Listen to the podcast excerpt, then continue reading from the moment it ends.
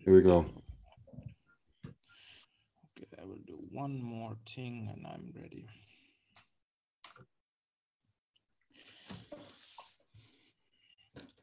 Okay, so you are ready? I'm ready. Yes.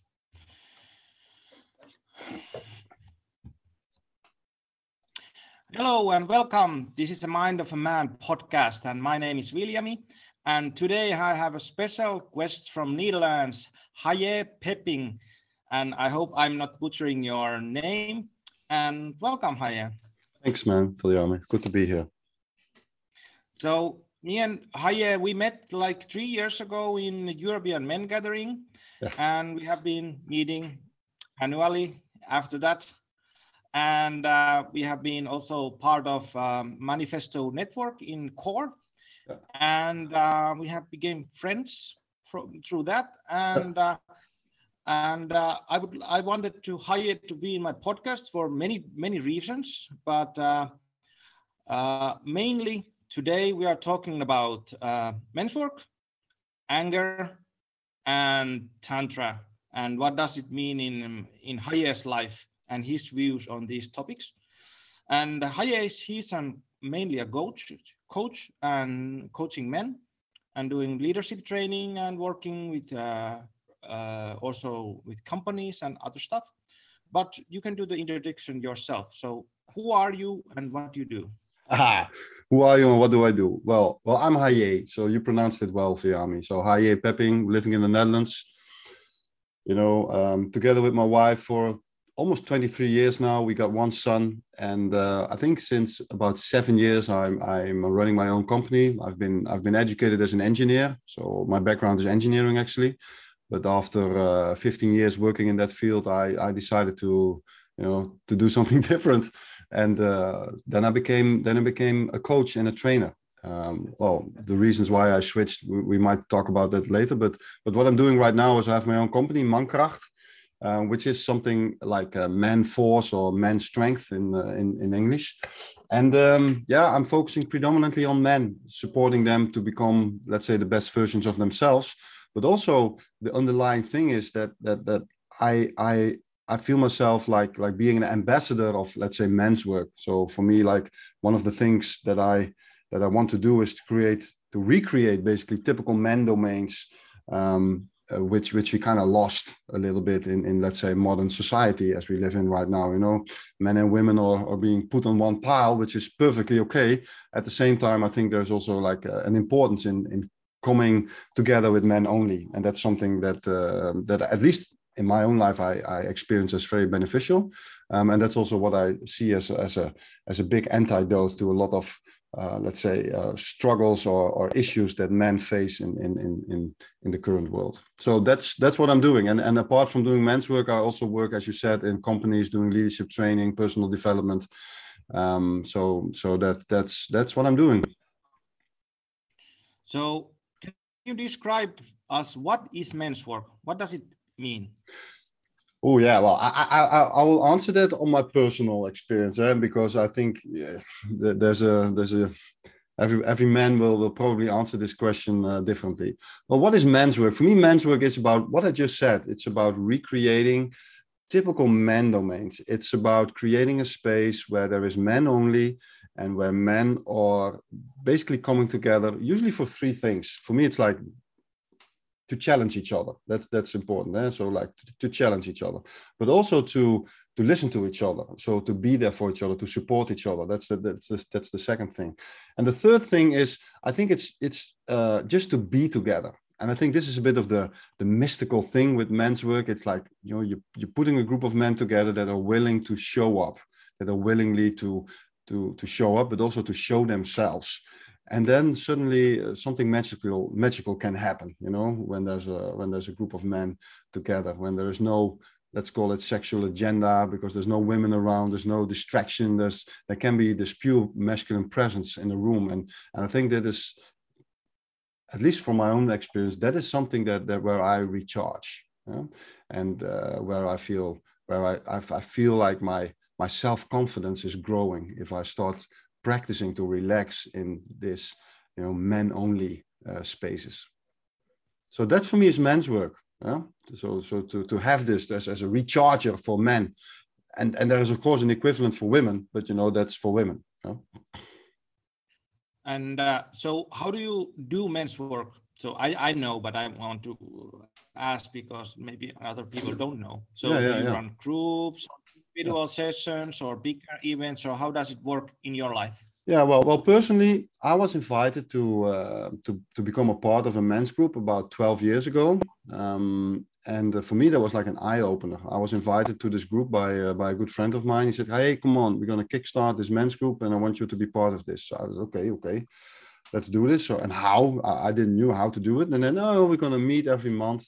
We're gonna sit together and we talk about three themes we're going to talk about our relationship. We're going to talk about our life purpose, and we're going to talk about our sex life. Yeah, these are the three things that we're going to discuss every time. So, and, and I did that for for two three years with with this group of uh, guys, and then slowly we started to to alter uh, the content a little bit. But but basically that that's it. Um, and that is also how I do it in my work. Yeah. Um, I do trainings. I have my, let's say, continuous groups um, but my trainings predominantly consists of uh, every bi-weekly, so bi-weekly uh, get-togethers. We discuss. I give the guys homework, and um, you know they reflect on their homework. They share sometimes stuff that comes up during the training with their wives or with their work or with their children, and then we work with that. Um, so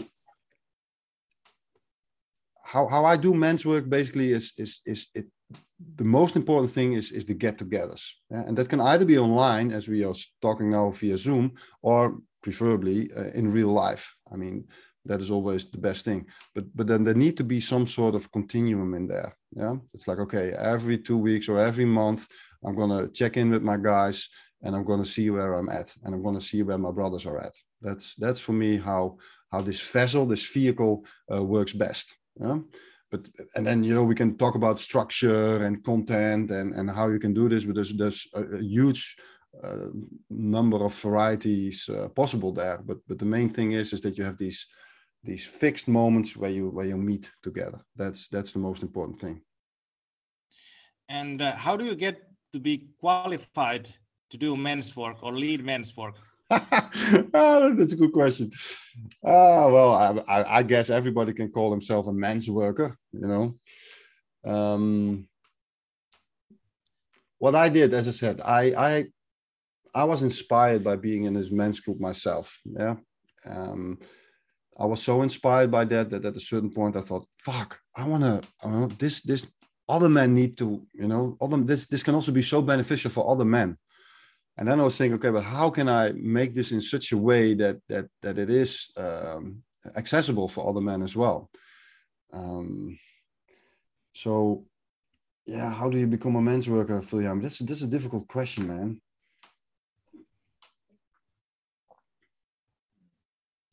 So, so what I did basically is I, I there's this book. It's called No More Mr. Nice Guy. Maybe you you heard about it. Um, when I was in in my own men's group for about two three years, then I then I this book came to me.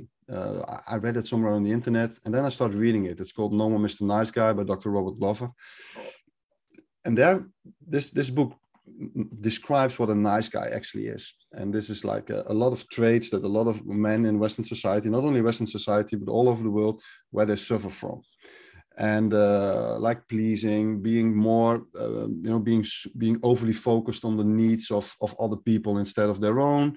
Um, you know, sometimes also uh, being a, be, being a bit manipulative, etc. Anyway, this archetype, this nice guy archetype, um, the way Dr. Robert Glover described this, it, it, resonated with me. So I thought, like, oh yeah, this is interesting material. I want to work with this. I want to bring this content of this book and also the solutions for nice guy I want to bring that to Europe. So then I visited Robert Glover in America, in Mexico at the time, to do some training with him and to become a No More Mr. Nice Guy coach. So with that, you know, I came back to the Netherlands and then I start working with, let's say, the No More Mr. Nice Guy content. And I created, let's say, a men's work framework around uh, that content. And that is how I became, uh, let's say, a men's worker. Um, but I think you know every man who is dedicated to um, you know to spend time with men uh, on a regular basis could call himself a, a men's worker. But I think you know with all with all let's say um, uh, uh, occupations or how should I say, with all professions, you know, um, there are good ones and there are there are ones that are less good, in my opinion. Yeah.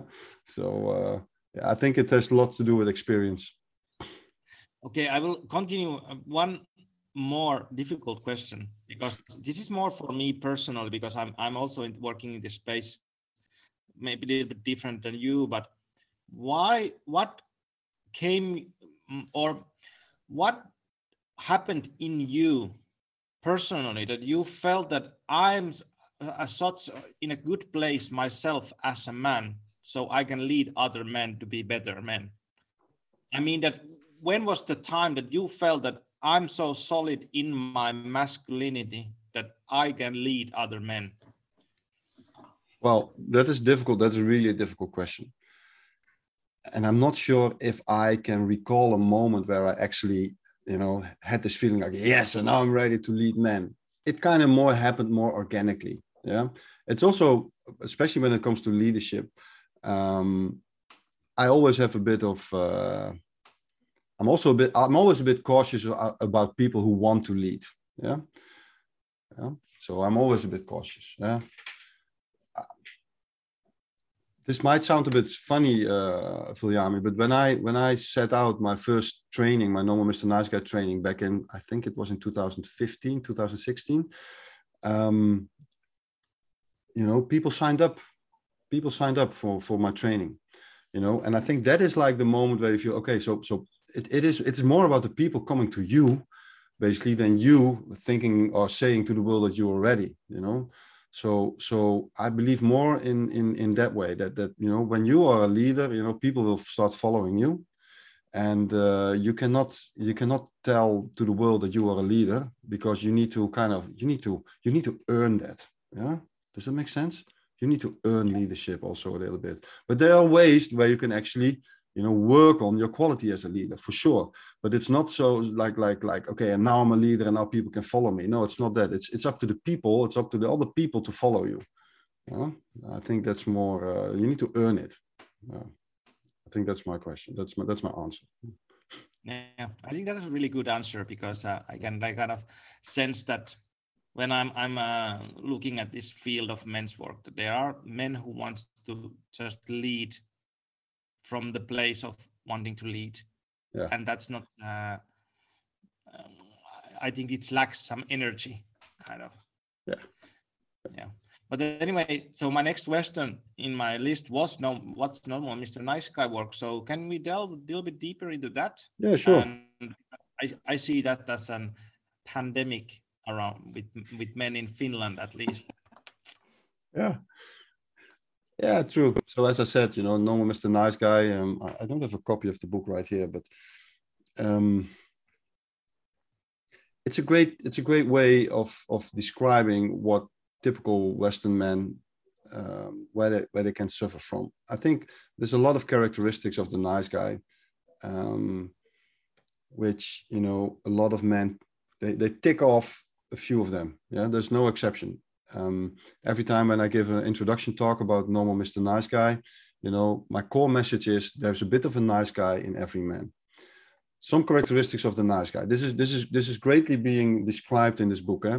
but here's a little bit of a summary. So a nice guy, he's a pleaser. Yeah, he's he's predominantly concerned about the needs of others and not so much about the needs of himself he considers himself also a bit of the a low maintenance type of guy. Yeah, he doesn't require that much maintenance. At least that's what he thinks.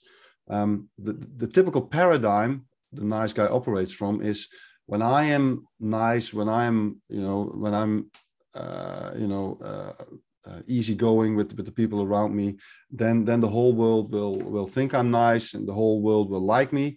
And and this is the most important one. All the all the all the needs that I have will automatically be uh, be met. Yeah. So so that's that's the connection that a typical nice guy makes. Like by being nice, he thinks that his needs will be met. So um, so he's basically waiting. Yeah. So I'm being nice. Okay. Now I now eh, now I will get sex. Now I will get a raise. Now I will get this. So but it's not working like that, of course. But that's the typical nice guy, uh, you know, way of thinking, which leads to, as I said before, uh, sometimes also manipulation, because a nice guy certainly at a certain point he realizes that his needs are not being met, you know, in a normal way. So then he starts to manipulate. Um, he can also be, uh, you know, how should I say this? You know, he's afraid of taking risk. Yeah, that's also a typical nice guy thing. You know, not taking any risk, because if you take risk, you know, you can fail. And a nice guy will do everything in order to avoid coming across like uh, a failure, or to coming across like someone who makes mistakes. Yeah, so that's is is also a bit of Mr. Perfect. So he's also he's hiding his flaws and mistakes. So and I can go on and on um, with these traits, but but but but I think you got a bit of the picture right now. Um, so this is the typical nice guy, and this is where a lot of men resonate with Viljami. So that's why I use this because this is like this is like the the the the, the advertisement board. Like, hey guys, this is the nice guy, and the solution for this is if you suffer from this, the solution is is is big time is connecting with other men. It has to do with accepting the masculinity of other men, and by doing that, you accept your own masculinity. Because usually it is a it is a, a disconnection from uh, from from your masculine essence that leads to uh, to nice guyism, I would say, or it's an over identification with with with maybe your feminine side. Yeah, um, you need to be okay, careful. Let's, but let's talk about that a little bit because I have a couple things that I would like to you to tell me or what you think about. First, just being a nice guy and its relationship for being a feminine man. Can we first talk about that? And, and what and what's wrong with that? Because we all do like we all have a nice guy inside ourselves. We also have the feminine quality in mm-hmm. ourselves, and, and mm-hmm. that's not a bad or good thing. But can you talk about this dynamic? Yeah, sure. Yeah, as I said, we we I need to be very careful in, in using these words, and eh, because it's um, um, so so let's do it carefully. So yes, sometimes you could say that that a person who suffers from nice guyism, uh, it depends a little bit on, on on where he's at, but you could say that that let's say that that this man is being uh, um, over identified with his feminine.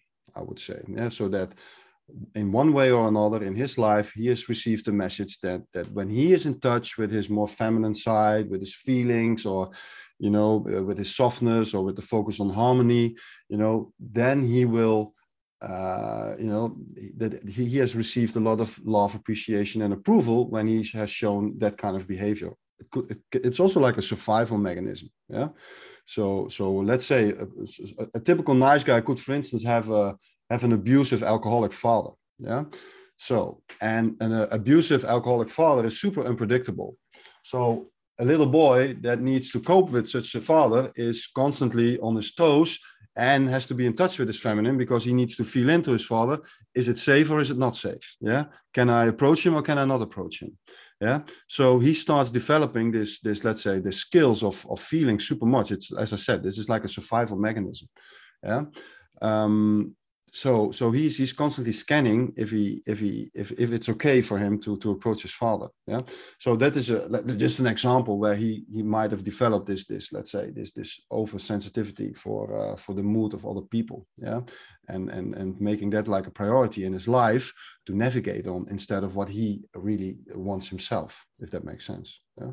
So and there's nothing wrong with this no i'm not saying there's anything wrong with this but but i sometimes say like um, um, you know, and being a nice guy, there's also nothing wrong with that. Um, but sometimes I, I, refer to it as a as a disbalance. When you when you're so much in your nice guyism, um, you kind of forget to have developed. You, you kind of the you kind of forgot to develop also this part in you that is about taking care of your own needs, taking care of yourself, and putting yourself sometimes on, on number one. Yeah, because nice guys they are super skilled in feeling into others. They are super skilled in, you know, the, taking care of others and being nice. You know, because of course it's okay to be nice to people. You know, but it, it depends a little bit from which source it's it it originates. Yeah.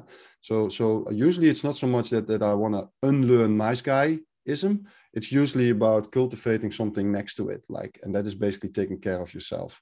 And in some in, in most men that i see in my practice it is about getting in touch with their masculine essence uh, which is about uh, uh, um, uh, well, there's discipline in there there's determination is in there there is focus presence that kind of qualities. That's usually what they're what they, what they are lacking. And once they start cultivating those more masculine uh, associated traits traits then suddenly they become more whole uh, as a as a human being. So and what about that if we look at the same aspect that if we are talking about growing as a man or growing to be more adult or more responsible so what's the relationship with being a mr nice guy and being a boy or adolescent and not growing up as a man? So this first we're looking at dealing with your own femininity and uh, maybe over femininity and growing towards being a more healthy individual or more whole and owning your masculinity. But what about the other direction that being a, because in men's work we do talk a lot about being a boy and then growing to be a man. Yeah. So can you talk about that a little? Yeah yeah sure. Yeah. Yeah i'm not sure if there is a lot of uh, difference in there. Um, but but i hear so so growing I think when you when you talk about you know the transition from boy to man, that has for me predominantly to do with with the word responsibility. It is about taking responsibility for who you are as a man, and you know um, you need to nourish your boy inside of you. You know for sure. I mean playfulness is is uh, super important, I guess. But at the same time, uh, there comes a point where where um, you know as a man you need to take responsibility for your own life to start with, but also if you're in a family for for your family, yeah, um, for sure, yeah, for your role as a father, for your role as a partner. Um, and that and that and that for Viljami, that has for me also to do with I call it more the refining of your refining of who you are. Yeah, I think um, becoming a man is not so much about uh, you know going to the gym and and you know make make big muscles and uh, you know and that that's only one side. Yeah it has to do with the refining you know. It has also to do with uh, cultivating the the ability the capability of feeling into your woman feeling into your children and what they need you know? So so the feminine side is also very important but but as i said you know there need to be some kind of balance in there. And that's what i guess that what that's at least what i aim for in my work with men's work is to, to that these guy that they that they develop this this this healthy masculine and this healthy feminine where you know to, so to do to do to to refine that in such a way um, and then the only way is up in my opinion yeah? And that, that has all to do with taking responsibility. Responsibility for your actions but also responsibility taken for for the things that you feel. Yeah yeah. Okay. So how about anger? Yeah. so i have been in your anger workshops and uh, i think that lots of uh, what i understand about no more mr nice guy work is firstly connecting with your feeling of anger and rage and and through that other things. Can you talk about that? Yeah sure. So um, let's start with the nice guy again. I think a typical nice guy some of the guys see it even as a virtue as something good that they are never angry. You know? and that's that's awkward yeah? because anger is there and uh, it doesn't make any sense to try to deny it. It's there. It is part of our emotional spectrum that we have sometimes angry frustrating or or you know um, even hatred can be sometimes in there yeah? These are the feelings that we sometimes have. Now as i just said i think it is about trying to refine these these uh, feelings of anger. So what can you do with anger? So so a lot of nice guys have suppressed their anger a lot of men are suppressing their anger because it's you know it's they think they come across as harsh or they come across as aggressive when when they show a bit of their anger um, and so a lot of men that i meet in my practice they have decided not to become angry anymore you know? the result is that they have been that they cut themselves off from not only their anger but also from their uh, from an essential life uh, energy yeah? Because ang- anger is, is like it's like a it's like a gateway to your life energy. And um, by denying uh, by denying that you have this this this anger energy and not wanting want, not willing to tap into that you, you cut yourself off from from from uh, from a life force. So that that's for me is the like the real problem. So that's also why i, I use anger as one of the let's say uh, main topics in my work to to build a healthy relationship with your anger yeah? So i'm not here to say that people or that men should become more angry.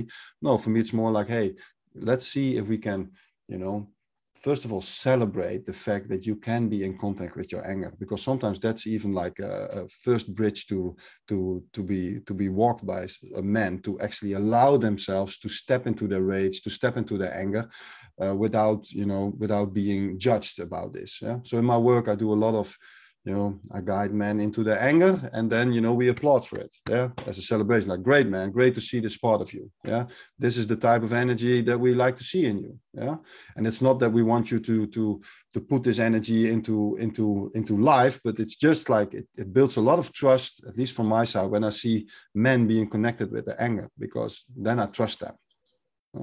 So for me, that's that's essential. And then once they're tapped into their anger, when they allow it again to be to be there, only then we can we can talk talk and work with. Okay, how can you actually manifest this bulk of energy that anger is? How can you actually manifest this in your life in a way that is that it is constructive?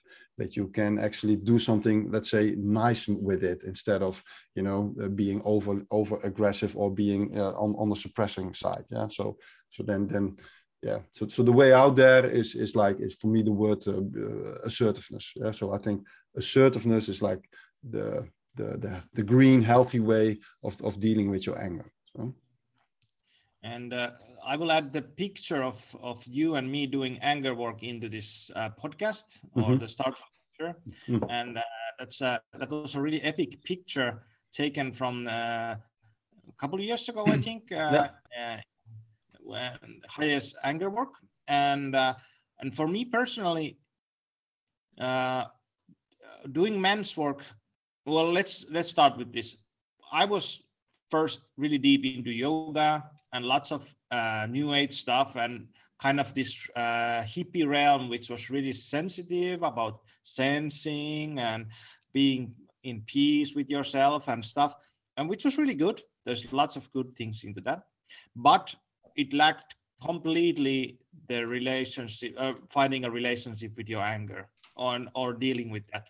And that has been a really like profound thing for me in men's work finding that relationship with my anger and through that contact with life energy like you said. So i think that's one of the most vital point why let's say vital thing most vital things in men's work finding that positive place for anger and through that assertiveness. But before we go to the assertiveness part i would like to ask you about this anger and anger towards men and anger towards women. And and that's quite a hard place to and we have to be really careful what we talk. But i think we have to make a difference there because it's really different different to be angry at other men and be angry to women. So can you a little bit talk about that? Okay. Okay. Well it's interesting I'm curious, Viljami. So, in, in what sense do you? I mean, I, I can. In, in, what sense do you think there is a difference between anger towards men and towards women? I mean, uh, do you is this is this from your own personal life that you, or or do you see this also with other men? I think it's it's it's both, but uh, for me, first of all, first of all, it's uh, finding a well. I have done done uh, uh men's work and these anger exercises with other men. And they have been so good and i have enjoyed them so much. And after that it has been really good. And it involved uh, threat of physical violence which is a is a fact. But of course it's an exercise. We didn't do it but it's a fact. Mm-hmm. it involved really deep physicality wrestling shouting pushing not in uh, in a in a ways that, that I'm hurting somebody, maybe just a little bit, but to access that place, that that's a possibility. mm-hmm. and for me that has been a, a let's say life changing and become after become a father it has been a really life changing well i remember when i was doing one man's work event and i don't remember what was the exercise but after that we shared something and i said that this must was my first time in my life that i touched rage in me hmm. and i just became a father and the rage was about that if somebody tries to hurt my child mm. i was in a place that i will kill someone and it wasn't it was a fact it wasn't even like a place that i can sense that this is a possibility. It was just a fucking fact that if somebody hurt, tries to hurt my side i will kill them. No questions asked.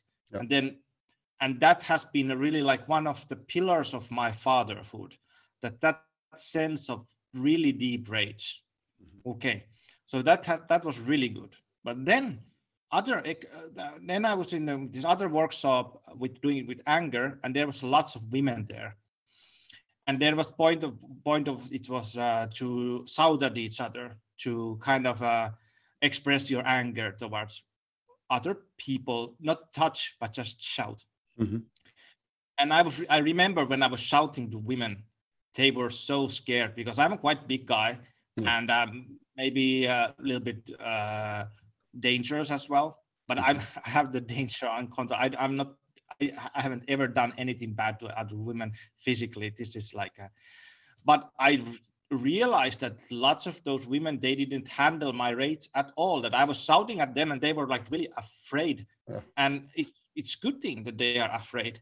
But there's a definitely a difference there and because I think it's a cultural difference, and also with the history that lots of men have hurt women, but and and for my personal last thing that I said is like in my relationship with my wife, it's and if with my best friend, it's so easy to be uh, angry at here and we can wrestle and we can hear, hit each other if we disagree sometimes, and it goes to the playfulness, and sometimes it hurts. But with my women, wife, it's not the same. That there's there are different rules with expressing anger, yeah. and maybe that's uh, my place that I have a more difficulty be, to be angry to my wife than with other men or my son or yeah. this. So here, this my my question comes from that. Yeah. All right. I get it. I get it, and I resonate with you. Yeah. So. Uh, um, so, so I think what you describe here is actually uh, a, a, good thing. That's why what I also say is like, like um, in a safe space with men only, it is a good place to start cultivating your relation with your anger because it's safe. Um, usually, the other men are uh, less intimidated by you than than there would be women, as you just described. Yeah, so that makes total sense. And I think you know, Viljami, I think dealing with your anger and giving that a place. This is something that we men need to learn from each other. Ideally, we, we would have learned from our fathers how we should deal with our anger as women learn from their mother how to deal with their period. Yeah. Um, this is because there's this typical something which has to do with, with, with let's say let's say the, the female body and uh, that's not up to us men to to explain that um, so so i think you know the the how to deal with your anger is something that we should learn from our fathers um, because this is like a typical thing as you just said if a man becomes really angry and get into this fire and get into this energy then it's really can be really threatening. Yeah? And this is especially in your relationship this is not really contributing to the trust if you if you show a lot of this energy in your relationship.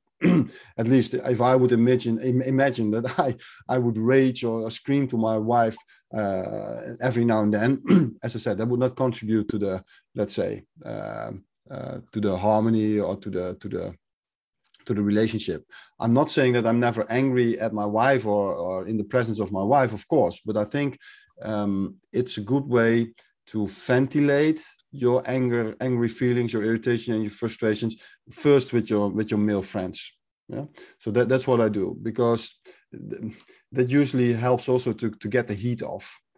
Yeah. So when I am in an argument argument with my wife, I, I usually call my buddy first and I say, Hey man, this is what's up. You know, what do you think of it? Oh, and then I can let out some of my anger or, or, or stuff that I have towards my wife. And then the first first the first shot I do it with my buddy, and only then I take it to my wife. And of course there can still be a bit of anger there, but uh, and which is sometimes okay to to to show my wife that I'm not okay with a certain situation but you know then then at least the, the heat is off and um, I think that's like a like a healthy way uh, to deal with this, and and that's what I also call with with, with call it um, anger mastery.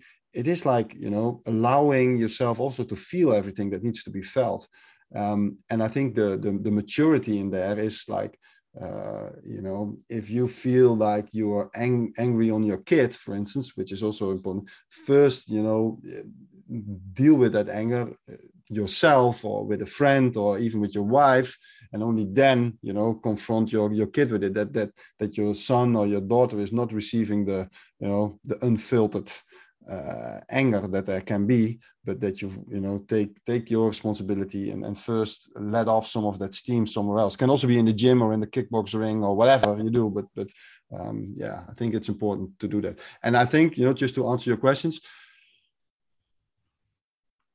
you don't want to be angry with your wife you know? That's one of my teachers said it to me you know if you get angry with your wife you lost it.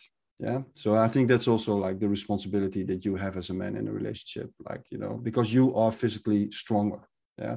So when you're angry you know you are a threat yeah? And you need to be you need to be aware of that and you need to take responsibility for that and you need to show your woman yeah that you're that you're in control of your anger and that the anger is not in control of you and that's the practice yeah. And maybe what I, I share something what my wife said about this because when I showed her the picture where I was like fuming, the first thing what she said that like as she was like, Oh, I have never met that guy. so, and it was it was really good because it's kind of that I didn't express that in my relationship, which was really good that I was I'm somewhat in on in control with that. Yeah. But of course, for me, my problem is to well, my my nice guyness is in my relationship. So where to find the balance of not raging or expressing your anger anger destructively and finding a place where you can use that energy to create a healthy way of saying no and defining your boundaries and your needs and kind of this place and it's kind of uh, hard to navigate that place. yeah yeah yeah true yeah. Yeah, yeah the same counts for me Viljami, and that is always uh, the difficult thing. Um, saying something uncomfortable to your wife knowing that she might get upset about this this is like uh, yeah but i think that is that is uh, i've i've spoken to a lot of women but they all prefer to have a guy that tells the truth instead of you know using sugarcoating or not telling the whole truth. Yeah. So so um, so it's up to us because the women want the truth you know if that makes sense. Yeah. And i think that's that's where a lot of men still are thinking that they are they are afraid of hurting their their woman. Yeah. By saying something or by not telling something or but i think most women you know they want to know the truth even if it will hurt them. Yeah so should you tell everything to your wife? No, no, I'm not saying that. I'm not saying that. Um, no, I think it's super healthy to have. I'm not saying it's helped. I'm I'm a bit advocate of of transparency um, and radical honesty, but but a lot of people confuse this with with you know sharing all secrets with each other. I mean that's that's something really different. Eh? That's that's something else yeah. No no I, I have some stuff that my wife doesn't know about me. And she probably has also stuff that she discuss discusses with her with her friends and that i'm not aware of. Yeah. And i think that's also uh, healthy. Yeah. But i was i was more pointing into this kind of age old question of of of women asking that do i lack, look fat in this dress yeah. type of deal. Not not in that sense that that I mean, I mean, I mean, generally that you are advocate for radical honesty and transparency, which I yeah. respect and I agree with hundred percent. but at the same time there are things that you shouldn't say that pops into your mind that's that's completely sure yeah so Yeah. where do you find the balance with that yeah because that's in good. the I, in in the radical honesty workshops uh you you say whatever comes to your mind even if it's so fucking mean and degrading and hurtful also maybe just find the place that you can do it. But in a relationship i don't think that's uh, useful or or healthy. So where find what's the balance between that with the transparency and kind of the self-control on what should you Yeah. say Yeah, well, I think there's a, there's a few criteria that at least I try to uh, to maintain or to uphold here. It is first of all, would it serve if I would tell it? Yeah, would it serve? Would it serve her? Would it serve me? Um, so that that's one of the, the the main criteria that I use. Yeah, because of course I also have thoughts that are could be considered as uh, abusive or uh, you know uh, very hurtful. Yeah but that's just thoughts you know everybody has thoughts and uh, um, as i said i think it's important to tap into yourself like hey you know this is something i notice. Is would it really be serving if i would say this? Um, and the other thing is so that's one criteria and the other and the other criteria is is when it comes to myself is like can i still look at myself in the mirror when i say this or vice versa can i still look at myself in the mirror when i am not saying this? Yeah? So this is to be, this has to do with my own integrity. Yeah? And and that is that is like a gut feeling. Yeah? So so so i'll, I'll know yeah when i should have said something or i know when i should should not have said it. Yeah? So so um uh, so this this is like the two things the criteria that i use. So so will it serve? Will it help?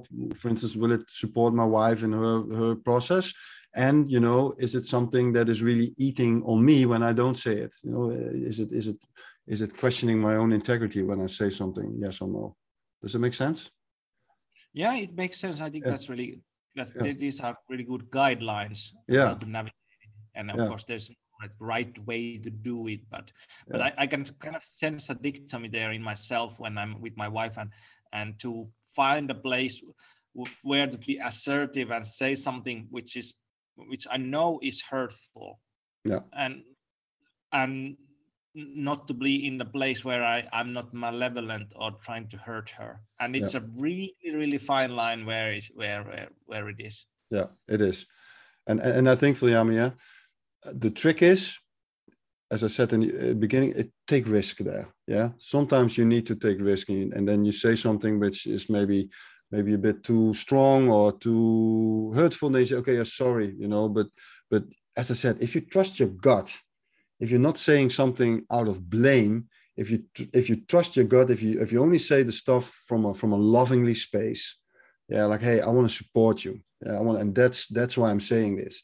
You know, then then then then usually the message is being is being received well, although it may hurt, but it's received well. You know, then the message is received and not so the messenger. You know, if that makes sense. Um, as I said, it's it's important that you yeah yeah Yeah. Okay. Good. So you mentioned about mentioned assertiveness. Yeah. And this is one thing that I have personally been in a let's say journey to find. And I, it's getting better every day, but finding this place of channeling your uh, anger, rage to assertiveness. What happens there? You talk about uh, mastering your anger, and Yeah. turning it to assertiveness. Can you talk about that? The, Yeah. Like first, we have to conduct your energy, find it, express it, but then it starts to be refined to assertiveness. What happens there? So yeah, this, of course. Well, in a nutshell, a lot of people have stored anger. Yeah, they have kept the anger with them, haven't expressed what they really thought or thought about situations. And as a result, I always I draw a picture usually about the anger bucket. Yeah, so that all the all the stuff that is being suppressed is being stored in the anger bucket. Now, I think there's a few ways um, how you can let's say empty this bucket. Yeah? So uh, i think uh, any form of sports where you where you do a lot of sweat you know which is a good way to to release some of this stored stored emotions. Um, but also releasing it more in a conscious way by doing some anger work is a way of releasing some of this some of this stored anger. Yeah? it can create a lot of freedom in your system as you experience yourself as well it creates freedom rest and, and peace of mind. So so that, that that's a good thing that is also for me like uh, you need to do this before you can even start working uh, with your anger in an assertive way because that it's very difficult when you feel sudden rage coming up to channel that into assertiveness. Yeah. When you're getting really angry or when you get into rage, it's already too late. Yeah. It, it then it's too late. Assertiveness is more about as soon as you notice something that you are that you dislike, as soon as you notice something that you think should be mentioned, yeah, you do it right in the moment. Yeah, that is being assertive. That is, for instance, when someone doesn't close the door while you have the agreement that you should close the door. Yeah, you address it immediately instead of waiting 10 times before you're going to say, because then you're probably are fully charged with the fact that this person is not closing the door every time, if that makes sense. Huh? So it is about speaking your truth in the moment don't so it is the practice is as soon as you notice something bam you're going to say it. That is that is that is practicing assertiveness and also you know to a certain extent practicing radical honesty. So by expressing your little irritations by expressing your little inconvenient truths in the moment yeah you avoid filling up your bucket yeah so it is a way of, of staying clean with your environment. It is a way of staying clean with, with your with your own uh, emotions by by addressing the stuff immediately. So that that's what I that's what I try to do myself in my life, and this is also what I what I try to how do you call it to provoke the the men that I work with to do also to do that also. Also in relation to me sometimes. I say sometimes i sense that they they have a bit of a judgment towards me because i said something and then i no say it say it you know? What what what what did you what what, what did what don't you like about what i just said you know? And then they say it and then we have something to work with. And then you know uh, they experience that it's suddenly clean again. Yeah. Uh, and, and i can, can tell an ex, uh, my uh, experience on on this topic with you because last year I fell asleep in Haye's workshop oh, yeah. because I, I, was fucking tired.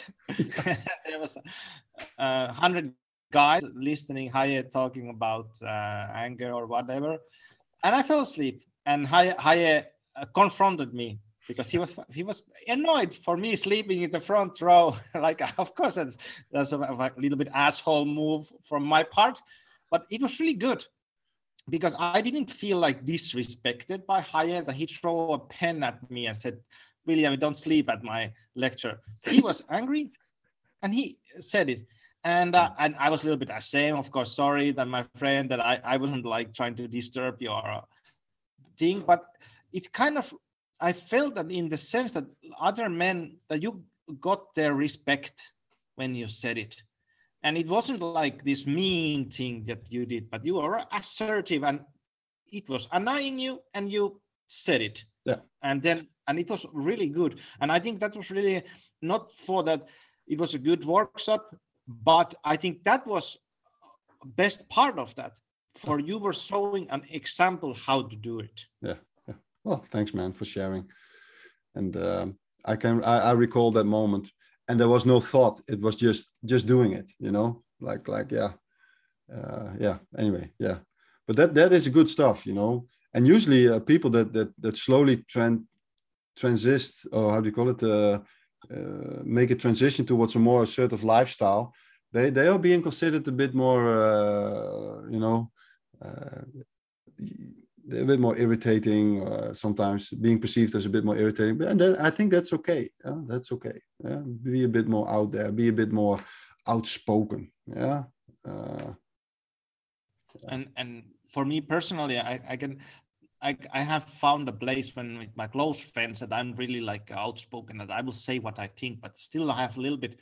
Maybe it's because of my work that I have to be really professional a lot of times yeah, to yeah. say what I think so it's I'm finding this balance there, and we'll see what happens with that because yeah. I can sense really sense that I have this. I call it inner asshole in me that have to be really alert with that guy because he, he sometimes says like really uh, ugly things, and uh, there's a place for that, but it's not all the time. No. So yeah that makes sense. And I, I like what you said about you know in your professional life you have to honor uh you cannot say everything that comes up comes up in your mind you know? So so these are specifically realms you know professional lives or uh, you know people that you meet in your work.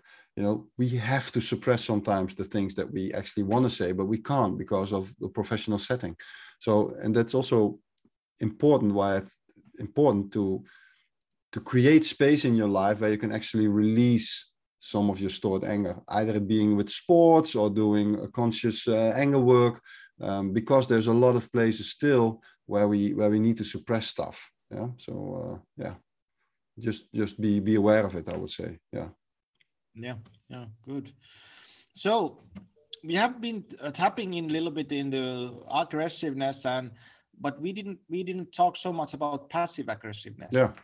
No i think that's uh, that was uh, my problem first that i started doing that was the passive aggressive things to do. So can yeah. you talk about that? Because i think that's also really big part of that whole yeah, yeah sure. Well I, I, just described to you you know if you if you store your anger uh, too much you know it, it becomes stored in the in, in the bucket. And uh, you know when the bucket is uh, getting full and full and full sometimes there's this last drip of something saying something and then boom you have your your destructive uh, aggression outburst your tantrum. Um, but what happens before is that the bucket that the pressure is is increasing in the bucket and then the, the bucket starts leaking. Yeah? You start leaking your anger elsewhere. So that's basically for me also the definition of passive aggressiveness. It's basically anger um, um, it's basically anger that should have been addressed somewhere else, but it is being addressed in a place where it doesn't belong. And I think, for instance, uh, let's say gossiping is a perfect example of that. Yeah. So you're talking bad about someone else who's not there. Well, actually, you should talk about this stuff that you think is bad about this person with the person itself. But instead, you're leaking your anger somewhere else and the other one can even can cannot even uh, defend himself yeah? So this is what i this is like a really a great example of passive aggressiveness yeah? So so it's leaking your anger elsewhere. And there's there's multiple ways how people leak their anger. And uh, this is for, for yourself like let's say you can you can catch yourself when you're doing it and think oh fuck what am i doing here actually? You know especially with gossiping but there's multiple ways. I mean, all forms of addictions are also a form of of of of passive aggressiveness. It's basically when you do comfort food, when you do Facebook, when you do smoke a joint, when you, you drink alcohol or you smoke a cigarette or or, or even stronger, um, you know, um, uh, uh, drugs.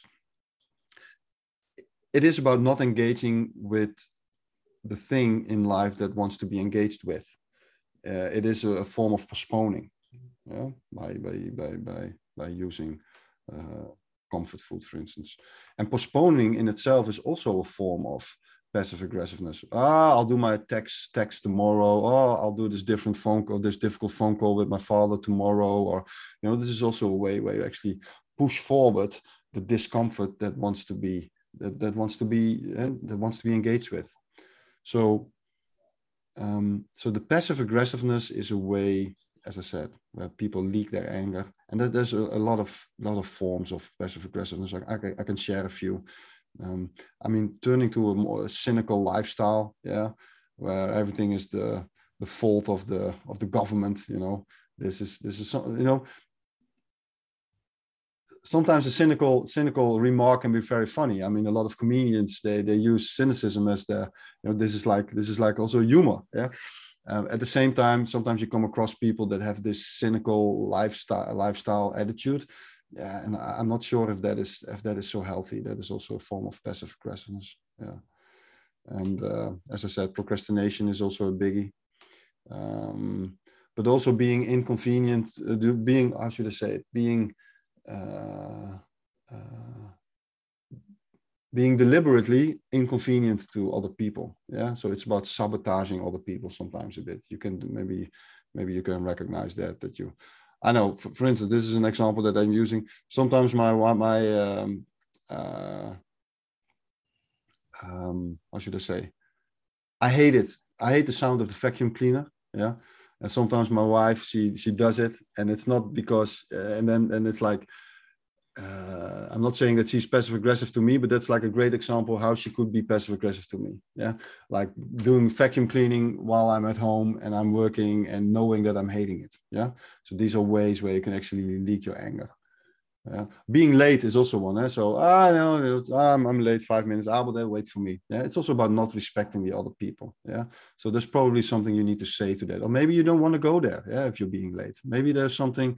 Maybe yeah. So you need to be really uh, honest with yourself. Why why are you being late all the time? Yeah. And and we of course have to remember that the opposite opposite opposite uh, to this is uh, overly aggressiveness, and uh, and that's a whole different topic. And we, I don't want to talk about that because it's uh, it's maybe more self-evident what happens yeah. when you are overly aggressive or overly angry. Yeah. And I think of course there's a whole different field on how to deal with that. But I, I i would say that the mostly the problem with men i i encounter it's the passive aggressiveness. Yeah. And so uh, we were talking about assertiveness and and uh, changing or channeling this anger or life force to assertiveness. Mm-hmm. what about creativity? Because for me personally i have a um, let's say I'm a tinker, which is a it's a good thing, but it's also a bad thing. because, and uh, I think a lot. Like my mind is rising all the time, and also I'm feeding it and reading every day, like philosophy and theology and everything, because it's I feel it's really my passion. Yeah. But at the same time, it's it's it, there's this passive aggressive element here that it doesn't completely transfer to creating something new. So i would like to you to talk about a little bit this turning your life energy anger to creation to creating something uh, instead of like thinking about it. Because uh, well well actually when we are doing men's work uh, there's a in at least in europe lots of smart men there in the European men gathering, I was just thinking about it last time. Like there's like these are doctors and professors and yeah. inventors and like so much smart guys there. Mm-hmm. And there's so much talk. there's so much talk about philosophy and stuff. And sometimes I I'm just feeling I want to go and well maybe I will tell tell about this. Last last year I was in the uh, eating in the table, and there was this really smart younger guy there talking about uh, uh, Lacan and uh, and uh, mimetic theory from uh, I don't know who, who, was it. No one anyway. Mimetic theory and yeah. and re- mimetic really desire. Yeah. Yeah, mimetic desire and and talking about the, this. And I I said I just said to him that I, think it's really good idea, ideas and really beautiful. But if I slap you in the face right now, uh, you wouldn't care about, about this at all. And mm-hmm. I'm not, I wasn't saying that I want to slap him. Maybe I was a little bit wanting to slap him, maybe, but but I mean, it was so much into in his head that it wasn't translating to creating something new. Yeah. So, can you talk about this a little bit? Yeah, so I hear what you're saying. So this is about what I what comes to mind when you when you when you raise this question, Yami, is about it's about embodiment. Huh?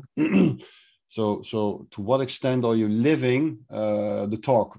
And um, well, the example that you just gave about me throwing a pencil at you in the workshop because you were falling asleep, that is for me like a, an example of embodiment. Like, hey, you know, someone is not. I was not. Uh, know, the, the, there was a little irritation because there was a guy sleeping in my workshop, and then you know you just act immediately. Yeah, um, that is without thinking. That was without thinking, and I think you know I can I can come up with more of these these uh, um, examples from my life where you basically uh, you know you act upon an irritation immediately and i think that's where you kind of uh, can show that you master it. And um, but it is difficult. I mean because it's so tempting to talk and overthink stuff and to over talk stuff. Um, but i think the quality is in, in is in the action yeah? Um, and that is that is what i what I, I try to do. Now I'm, I'm trying to find another. I found try to find another example, it, it is simple things for you know. Um, for instance, recently I had a flat tire with my car. You know? So this is like a perfect thing. First thing, of course, is irritation, frustration, is anger. Like fuck, oh, you know, my whole schedule is in the way. But you know, what do you do next? Of course, there is the room for this anger. But next thing is you put this you put this energy you put this in in, in motion in order to fix it yeah? I'm going to call the garage i'm going to call uh, you know i'm going to arrange it i need to have another car and uh, blah blah blah blah blah. Yeah? So then you put your you put your energy to to fix it. Yeah? So that, that that's one example.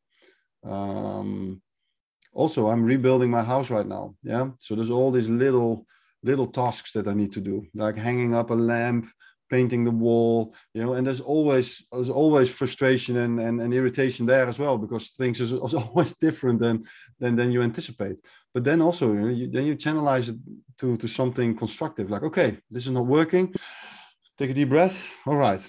You know how am i going to you know to fix this? And you can then you can use this energy which is there then uh, you know to turn it around. So um, that that that is about embodiment. Embodiment is really about doing. There's there's only one way you can get embodied about stuff and that's by, by doing it. You cannot think. You know there's also a lot of people they think that they can think their way out of their problems but usually it's not. It's not you, you cannot think yourself out of your problems. This is also like a like a uh, how do you call it? Like a, like a strategy yeah? Trying to think overthink a situation um, because you might have this final thought where you find the solution of your problem yeah? Um, which will never which will never be so the, the, the, the, the solution out of a problem is usually you doing something asking for help. Usually is asking for help or or you, you know at least in my case it's it's usually reaching out to someone else. And that is that is how you slowly get embodied yeah? As i said you will not think you're you will not think away your problem. Yeah, I, I like this this embodiment. So I, what I wrote down is uh, what that what is embodied philosophy. Like, yeah. well, Robert Glover had this idea about Mr. Nice Guys, and he wrote the book about it. Yeah, and that's that's embodiment still, kind of turning that philosophy or idea to book book, mm-hmm. and then to training and then you did the training and you embodied it and started doing that. Yeah.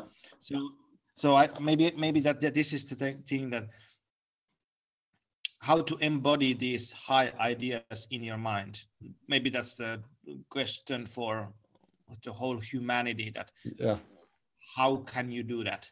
And uh, of course one one way maybe is that you live your life fully and try to embody these things that we are talking all the time, not in a workshop or not in training, but all the time. That exactly living, yeah. embodying it fully. So that's maybe a task for a lifetime. Yeah, yeah, it is, Viljami, and I think in that you know, um, um, one of my teachers always said to me like.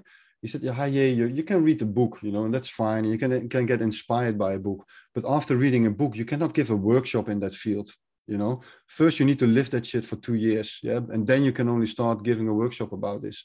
And you need to you know and that makes total sense. And uh, yeah i do think there's a lot of people out there that read a book and they think they can you know give a workshop about this. But I, I you know you need to you need to know all the ins and the outs. You need to you need to you need to explore this field of possibilities that you that you that are there before you can actually you know uh, you know think about you know giving this knowledge or this experience to to, to some other people yeah So so I must say, Viljami, I'm becoming more and more. Uh, what's the word? Nederig. Um, humble. You know. Yeah, I think humble. Humble is really good to practice when you when you start about talking about embodiment. Yeah.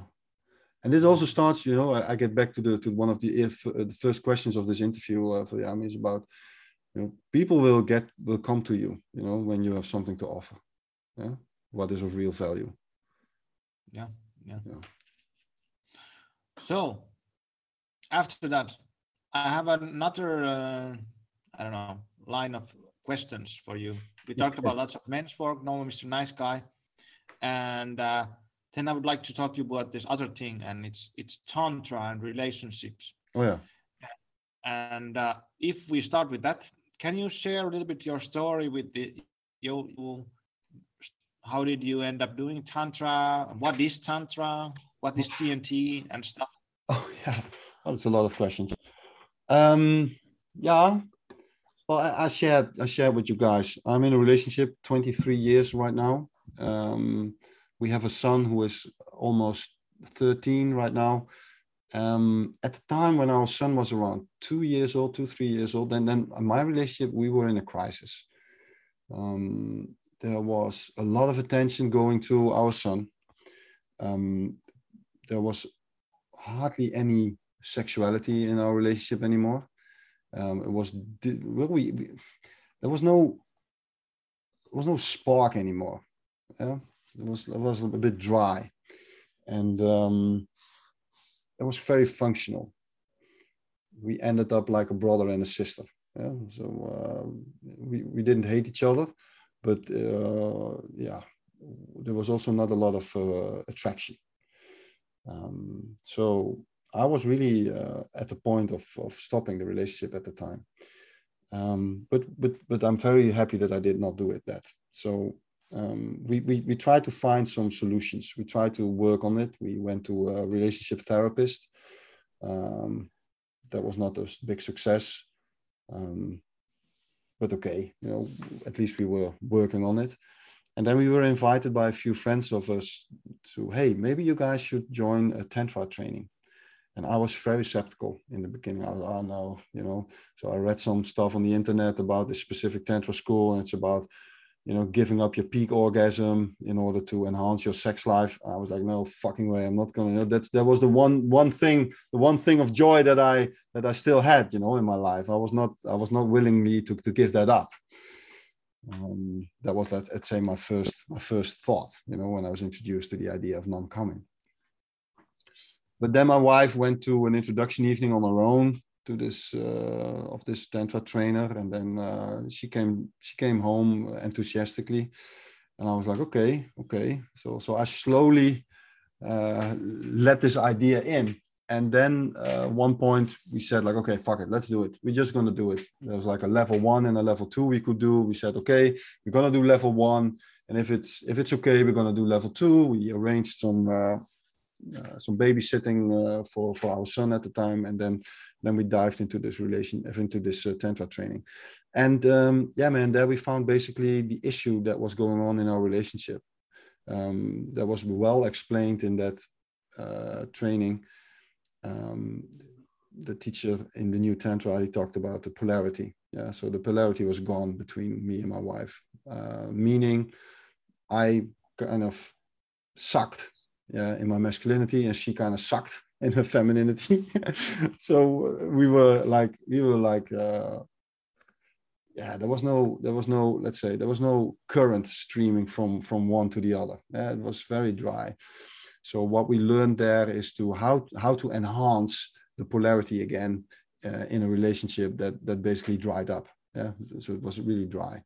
Um, so meaning, you know, I started working more on my masculine traits. My wife starting to work more on her, let's say, feminine traits. And we we did active practices in order to create some polarity back in our relationship again. And uh, that was a lot of fun, also tough. Um, and we and we did we did this all together with with with practicing the non-coming practice. Yeah, so staying away from the peak orgasm. Um, uh, also in order to create the polarity again because you, you, you can imagine if you if you give up your peak orgasm if there's not let's say the end shot then you kind of you can you can you can you, you kind of maintain the tension that you build up during the sex. If you don't have this crescendo uh, of uh, of your of your semen uh, reten- of, uh, of your letting out your semen then you basically you keep the tension. And uh, that has that has helped greatly to restore the polarity in our relationship again. Not only the the the, the non-coming but also other practices that we've done. For instance one example um, some some sundays we said like okay um, I said to my wife, okay, today I'm gonna I'm gonna decide everything we're gonna do. Yeah. So for her, it was the practice to to to follow me, and for me, it was the practice to to think for myself, but also think for her. Yeah like uh, to feel into her what she would actually need what she would like you know and not that she would just follow me like a like a dog but you know it, it should also be like a nice day together yeah? So it was really a practice for me to to every time feel into her what what she would need or what, what she would like and then try to use that information also in the in the direction that i would give to the day. And that has helped greatly man to to create some uh, juice uh, again in, in in our relationship yeah so that that that's that's that's that's the story. That's the story. Yeah.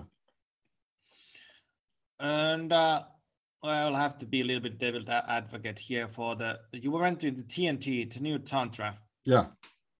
And lots of uh, european men who are in the european men's work have gone into that same school. I haven't. I have heard stories, good ones, and also some little bit disturbing stories yeah. as well. So a little bit uh, talk about that. That of course in every place there there are good and bad things. So uh, what's your experience with this? Yeah, man. Yeah. So there's good stories, there's bad stories. Um, there's controversial around uh, the new tantra. Um, well, I can only talk, of course, from my own personal experience. Um, yeah, it is uh, confronting. Yeah, the the new tantra still uh, at the time it was Alex Vartman uh, giving the teachings and as I said, yeah, it was quite uh, controversial the way he did it. Uh, not controversial. What's the right word? It was uh, confronting. Yeah. So there was no sugarcoating at all. Yeah. So in comparison to other tantra uh, schools, you know, where there's a lot of love and harmony and blah blah blah. Yeah. So this was this was a super uh, uh, confrontational, which is not which which is not for everybody yeah and and and i realized that also when i was there as a participant it's like oh yeah so, so for some people this works. I mean for me and my wife it was perfect you know? This was exactly what we needed this kick in the butt yeah, to start working on ourselves. But for other people um, yeah this was was was, was quite tough yeah? And uh, in in backside they they would they would they would talk bad about their experience which i can uh, imagine yeah? But uh, yeah um, because of the directness of the of the teachings in there. Yeah.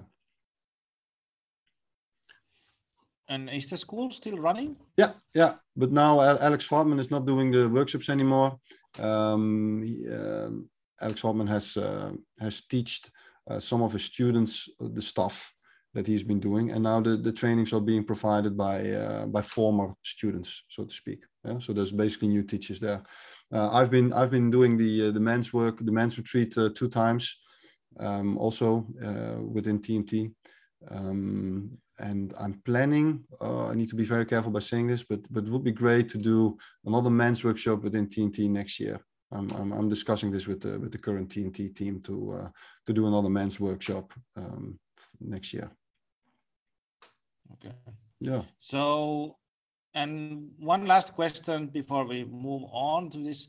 So I don't, I haven't ever met Alex Vartman, and I don't know anything about him. But only thing that came across when I was googling him. So he changed genders or what? No, uh, yeah, no, he doesn't. He, he's. I, I think he's still uh, he still has a cock.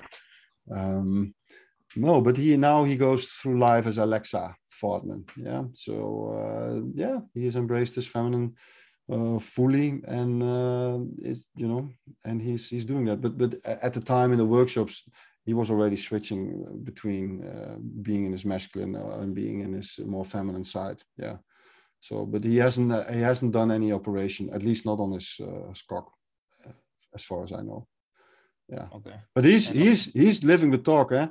Uh, he's living, living. How do you call it? Yeah, he's walking the talk. You know, he's always one of his biggest biggest teachers teachings was always like also for men to embrace their sexual feminine as well. Yeah, in order to become a better lover as a man uh, himself. Yeah, if you know how it is to be on the receiving side, if you know literally how it is to be fucked, yeah, how vulnerable that actually is, you know, to be on the receiving side, then only then you will know how to carefully uh, but uh, properly uh, fuck an, another woman because you you've been on the other side. So so yeah that was one of the main things that that that, that i got from tnt yeah. so how does it work then that you you started you are married still?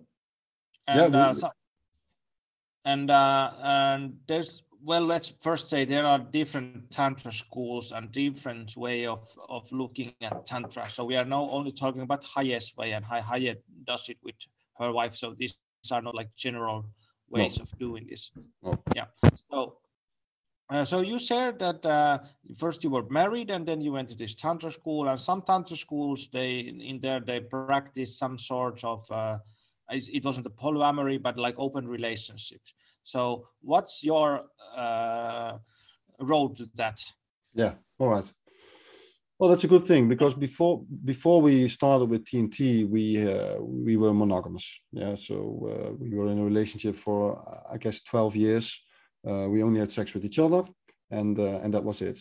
Then within the community of, of the new tantra, we were introduced to hey, but you can also have you know practice dates or you know have a sexual uh, experiences with with other people. And of course this uh, this was uh, super exciting uh, jealousy was there of course like oh fuck you know what if another guy can fuck my woman better than i can? And oh all mind fucks. Um, and yeah this has been a, a big thing Viljami in, in our relationship. So so we decided uh, and this and this is only because we we had like a solid 12 year monogamous base yeah? So so that that has created a lot of trust already yeah? So only and i would say that was like the um, um, that was basically the reason why we both dared to to to start opening up our relationship yeah? And and we did this step by step. And and this is where i come back to the word uh, transparency. This is where transparency applies. Yeah. So no secret dates, no everything was everything was always being done and still being done with with with transparency. Yeah. She knows everything that I've done, and I know everything that she has done. Yeah, in, in the sexual realm. Yeah. That because yeah, that, that is like uh, yeah, super important to to make to actually make it work. Um, and to finish this off, you used the word uh, polyamory. Um, I, I, don't. I'm. I don't want a poly, polyamorous relationship. I, I, man, I think one woman is enough. You know, I'm not interested in a relationship with, with another woman. Yeah, but sexually, yeah, um, I think it's interesting to have you know sex with other women every now and then. Same for my wife. You know, she's not interested. At least I, I think she's not interested in having a relationship with another man you know but you know having a sexual experience with another guy with another flavor you know that is something that she sometimes uh, likes to do. Well of course uh, you know I, I totally get that. So so that that's completely fine. And that makes it also a bit safer because it's only about the sex. That's at least the way we give form and shape to to having an open relationship. It is only sexual. Um, last thing about is when i have for instance a, a date with another woman in my life then then I don't do you know after that you know four or five weeks I, I, I hardly have any contact with her, just just to to kill any call it romantic dreaming that might or you know that might happen after having uh, intimacy with uh, with someone else. Yeah? Because I want to so, honor my primary relationship. Yeah. So how do you work that?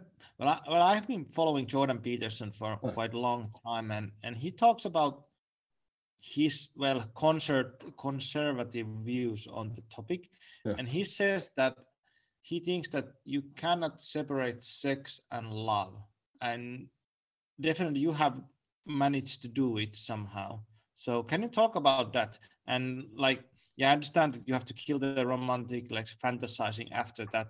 But um, can you talk about this?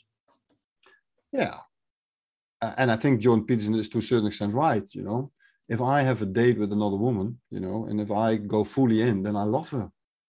You know, then I share some of my love with with another woman. Yeah, in that moment. Um, but that is something else, something different than than starting a relationship with with a person. Yeah, that is something else than wanting to be all the time with her. Yeah? That is for me a different. Uh, that is a different play. So that is that. Yeah, I, I think that, that that is for me the the difference. With my wife, I'm in a relationship, meaning that I sleep next to her, that I wake up next to her, that I share, that, that we have a shared household. We, we bought a house together. Uh, we have a son together. We have to give form and shape to our parenthood. So, you know, there's a lot more that I have to do with her. Yeah. And I love her. Yeah. And, and, and we, we, as I said, we are together and I see our relationship also as a, as a container for, for, for mutual growth. Yeah. So we, we both grow from this. So, so I have to speak up to my wife sometimes you know i have to be assertive to my wife she is sometimes assertive to me she points out flaws and mistakes that she sees in my behavior so so this is this is this is this is a completely different ball game um, in comparison to having a date with another woman which i love in the moment you know because it's great to share love with with, with another person but it's not relationship material if that makes sense yeah? for me there's a big difference between having a relation i can i can love let's say uh, I can share my love with multiple persons, but but I do not want to have a relationship with multiple persons, or like like a primary dedicated relationship. Yeah, yeah. So, do you have to like consciously avoid let's catching feelings with those other women, or how does it work? That yeah. have to do they have to be kind of like an women that you don't usually hang out with, or they are just like how does it work? Uh, it's also sometimes with women that I know know very well. It's um, the thing is, um, as I said, it's about killing the romantic dream. If I have a date with a person, of course I have thoughts like, "Oh, this is amazing! It would be great, you know, to to uh, to hang out a bit longer with this woman." Yeah, of course I have those thoughts, but it's also there are also thoughts uh, created you know by the experience that i have with this woman in the moment but i'm always, always very clear about you know having dates with with other women. And i say hey we're going to have a date right now and i'm here completely fully with you right now and let's do this practice. Let's do what we want to do. Let's let's do what you know what what will comes through us in in such a date. Um, but after that you know it's it's like um, what helps me to to get back into my primary relationship again is is about as i said it's, it's not not having contact with that woman for let's say five or six weeks. Of course we send a message like it was great. Yeah we're great till next time. And and then you know but, but some some guys that I, I see in the field they also like they do this endless endless texting afterwards. And uh, you know and that is what i say or, or, sometimes calling or making a new appointment or having a cup of coffee. And that is what i say that is like feeding the romantic dream. Yeah then you kind of you know, they start feeding it. And then then it becomes let's say a bit dangerous because then it can be become a threat for for your primary relationship.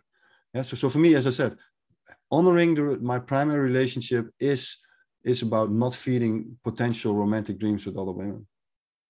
So does that mean that uh, the woman who you go date with they are in the same let's say mindset already?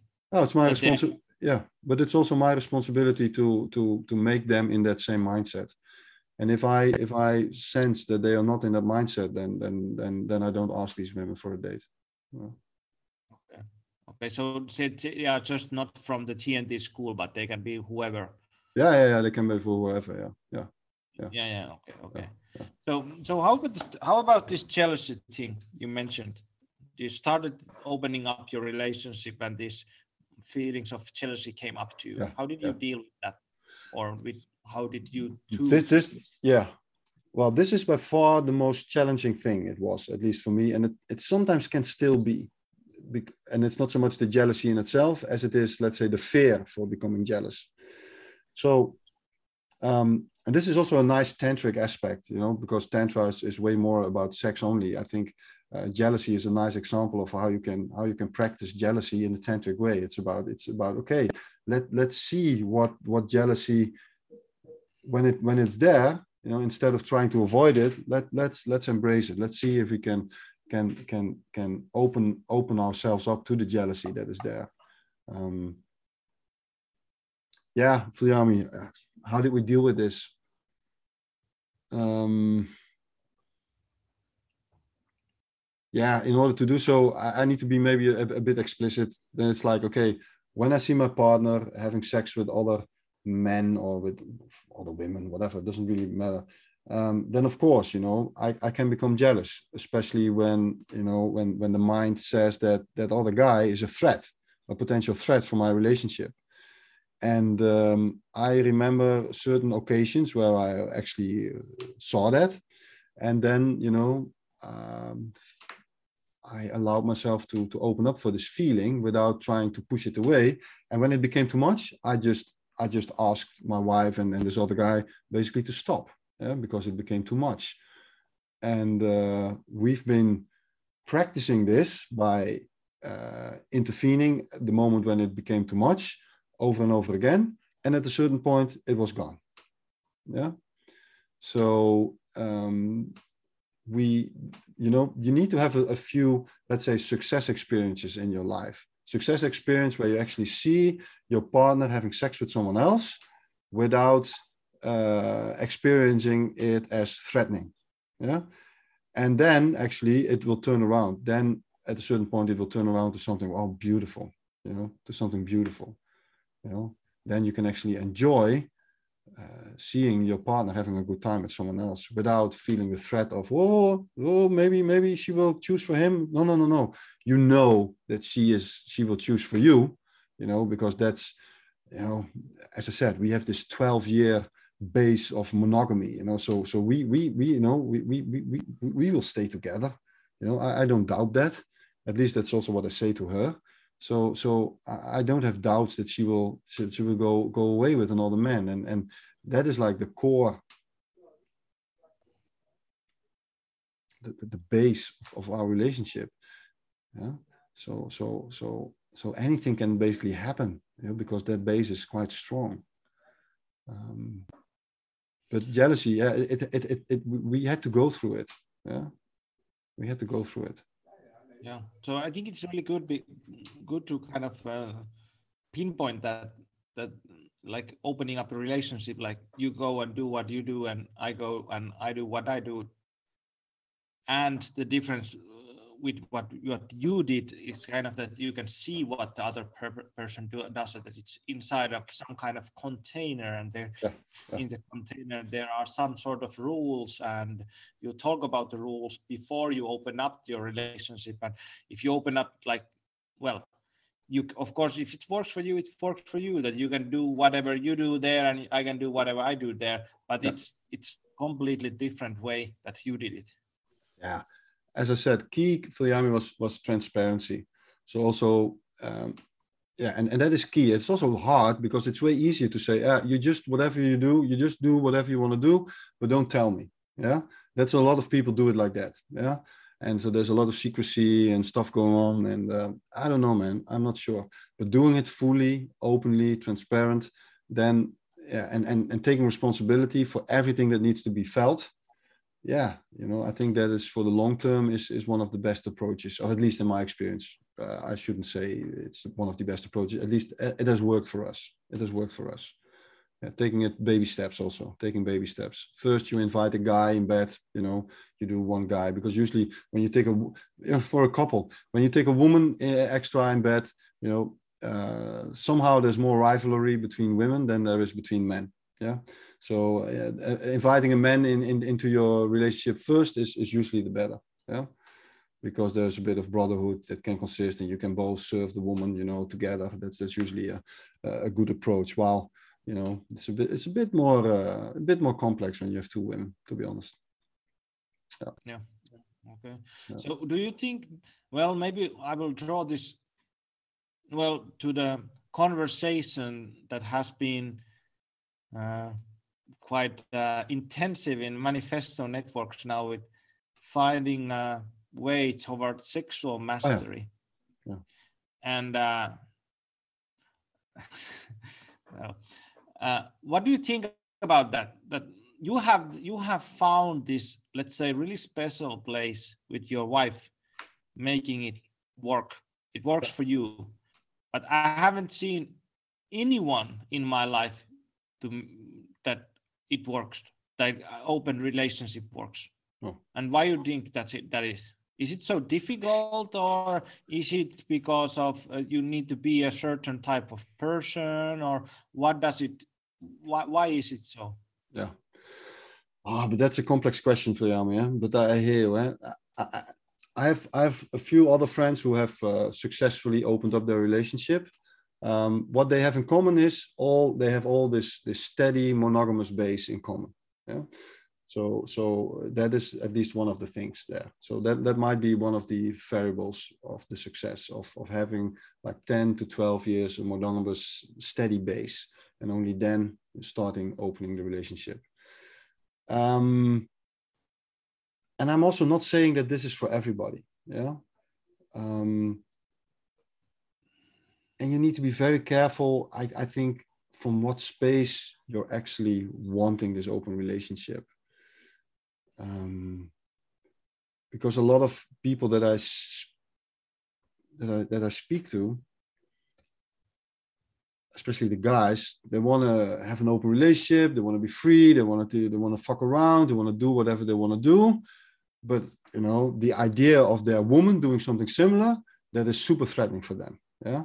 So it's like, oh no, no, no. So so that that's that's too scary. So yeah. So it takes also a bit of, of courage and and i think you can only let's say you can only claim this freedom yourself if you are willingly to to to allow your partner doesn't matter if it's a man or a woman to allow your partner to to experience the, uh, the similar freedom yeah and that you take responsibility for what that does to you. Yeah? I think that is key. But if you're not willing to face that jealousy or you're not willing to face that anxiety that you have yeah then then you know th- that needs to be go a little bit hand in hand i guess. Yeah. And and So- and yeah?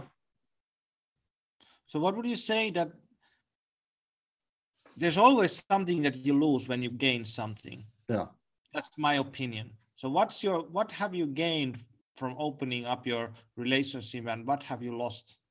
That's a good one. first gain gain is gain is easy. What what i've gained what we have gained is uh, uh, uh, is a is a sense of of freedom in the sexual realm. That there is not i can if i would die tomorrow and then at least you know some of the sexual fantasies some of the sexual longings uh, that i had you know i've ticked them off and i'm happy with that yeah? I'm not my mind is not so full of sex anymore because i've i've done a lot of it yeah? So that that's what i gained. And i could could have not i could not have done that only with my wife yeah? So i'm very happy that i had some great friends and uh, you know with whom i could have explored all these sexual things. So that that's a big gain yeah now what did i lost? What did i lose?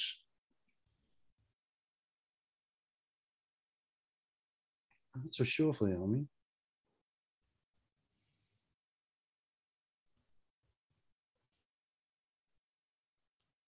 I don't know. maybe maybe one thing that comes to my mind you lose um, energy to do something else because i think it's a if you do this if you want to do this it needs a fucking lot of of intensive energy. I, in that sense that you have to deal with all the emotions create the space for it create the space for your uh, new relationships and the rules and thinking about it and feeling the emotions and all the things. And uh, that's away from something else. But of course if you just want to do it then it's no problem. But still it's uh, you have to dedicate yourself to this. Yeah that's it. So so i think you know of course it has cost me it has what did i lose? Okay it, it, money time effort energy of course this is the stuff but that's i i i don't consider that as a loss. I consider that as an investment. Yeah, if that makes sense. Yeah. so so for me this is like like hard work as you just described it's hard work but but but but there was gold at the end meaning you know having having this sense of, of, of you know I, there's still stuff that I would like to do in the sexual realm, but you know, I feel I feel quite free sexually, you know, and and and and, and there is some confidence there. And uh, you know, a lot of guys that I meet in my practice also they, they feel so insecure about the sexuality, and and at least by going through all these uh, tantric practices, going to these tantric uh, uh, workshops, you know, at least there is a, a, sense of confidence in my sexuality, and and that's that's a, a big gain. Yeah. Yeah. yeah. yeah. That sounds really good, and, and I think I think um, it shows when I, I'm with you and I have been working with you that kind of you have this different kind of confidence, confidence, and uh, and uh, it feels good to be around you, mm. Mm. and and it kind of like the confidence. It doesn't that something you do. It just kind of resonates out from you. Yeah. And uh, and uh, and what maybe one thing I, I would say about this that because there has been really intensive conversation about what does a sexual mastery look like that I, for my my take on that is that you have to find your way to yeah. do it yourself. And there are different ways of really different ways of approaching the same thing. And all of those they don't work with other with uh, all people. So we have to kind of you need to have a space where you can explore at, at least a little bit and then then do something. Yeah. Yeah. I, I totally agree. I totally agree. I'm because you know this is my story but i'm not saying that this this everybody should do this you know because i also know that a lot of people are not. They they want in their head they want to have an open relationship but what they actually need is going monogamous for 10 years. Yeah uh, that would be my thought yeah. So so um, yeah. And also one thing is that how much time and effort you want to put onto your sexuality because being a hum that's only one part of being a human there's lots of things you want to do you have to choose if you yeah. want to do this then you have to make an effort to do it if you're you totally to right yeah then you have to do that yeah yeah but i do want to say Viljami on this i think sexuality is super important eh? because yeah. if you if you i mean it it is the source of everything eh? i mean sex is it is it is it is everything in that sense. You know if there's no sex we're going to die. So so it is essential. But but i hear you you know. It is it is up to you how much time and effort you want to want to put in this. But but one thing i realized uh, over over the past few years with being active in tantra is that we are at least i am a sexual being and i want to honor that. And uh, I need to express that as well. And uh, I want to give form and shape to that as well because it's fun, and uh, you know we should also make make fun. Yeah, I think that's very important. Yeah. Yeah. maybe maybe I will close with this that uh, that maybe I will write this to the men's group when I'm ready. But I have been thinking about this a lot.